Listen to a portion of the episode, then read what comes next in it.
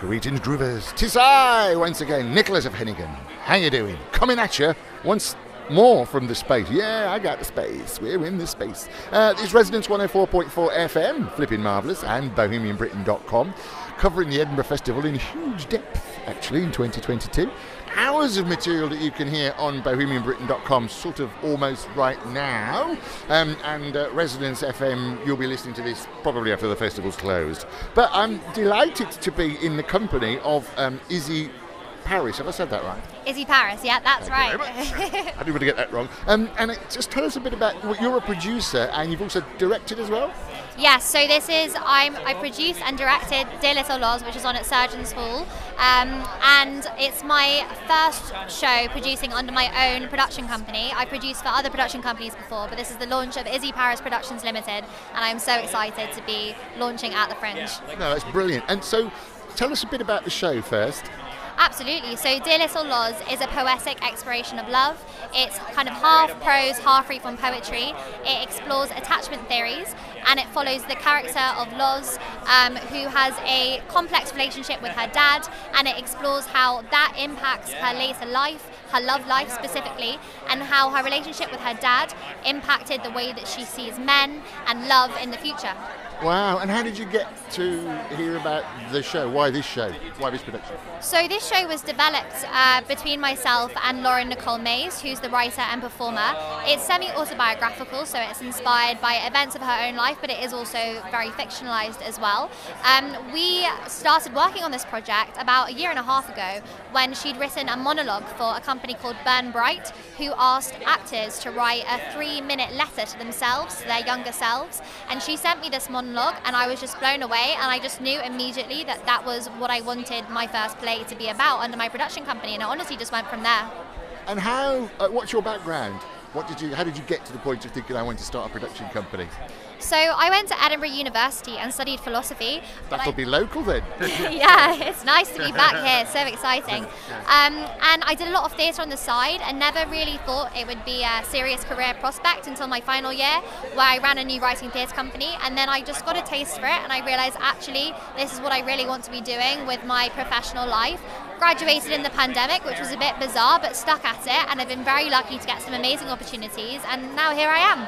Well done. And you're, so you're based in London now, eh? Yeah, I'm based in London usually. Yeah, yeah. And uh, so tell us about the process of bringing a show to Edinburgh. Actually, I, I, I'm producing and directing this year as well. But, but how, how was it for you? How did you find bringing a show to Edinburgh for the first time? Bearing in mind you know that you obviously know the locale. Absolutely. I think I was very lucky to have already worked as front of house for um, a couple venues before when I was a student here. And um, so I knew of the venues, I knew what venues we were interested in, and we just applied to a bunch and we had the best chats with the space. We felt like they would be the best uh, place for us to platform as new writing. They are the home to new writing, really, of Edinburgh Fringe.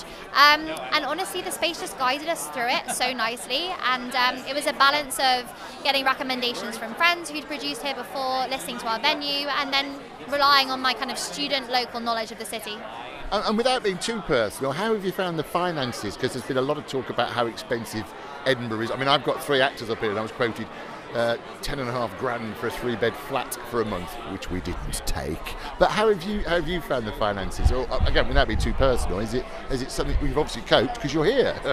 yeah, I mean that's a massive uh, issue that we discussed. We were actually Lauren was interviewed by the list um, earlier this week talking about how. Um, Lauren is a working class female writer from Blackpool, so she was talking to them about how it's a massive paywall, and that's why we just don't have enough working class voices here, which is why I was excited to platform her. I'm self funded for this Fringe, so we're hoping to break even. We were lucky with accommodation. I've heard some horror stories. We went through theatre digs, which have very good deals, but yeah, it's, it's, it's a strain on the pocket, absolutely, and you just have to you just have to trust that maybe you'll break even, maybe you won't. You, you have to be open to making a loss, and you know most people aren't able to make that decision, which is why I was excited to bring up Lauren because I am in a position where I'm able to make that decision. No, good for you. And, and how are you finding competing with 3,000 other shows in about a square mile? It's tricky. I mean, I think what we found is that shows are exceedingly supportive of each other. Um, so we've just made an amazing network of other female-run theatre companies, um, and we connected with them. We've exchanged comp tickets. We've promoted each other's shows on Twitter. We're very lucky that we've gained like every day we're getting new Twitter followers. So we just have faith that, you know, we believe in the show, we think it's good, we think people will like it, and we're taking it from there. And if anyone wants to know any more, how can they get in touch with you? Absolutely. So we, uh, you can follow us on Twitter, which is i underscore p underscore productions, or you can follow us on Instagram, which is izzy p a r r i s s productions. Brilliant. Well, well done on your first thing. I mean, actually, just getting here is a massive achievement. So, congratulations uh, for doing that. And I hope it goes really well. And we'll probably be talking about 10 years' time, if I'm still alive, about your new. I'll see you in the West End, love. I'll see you in the West End. I hope so.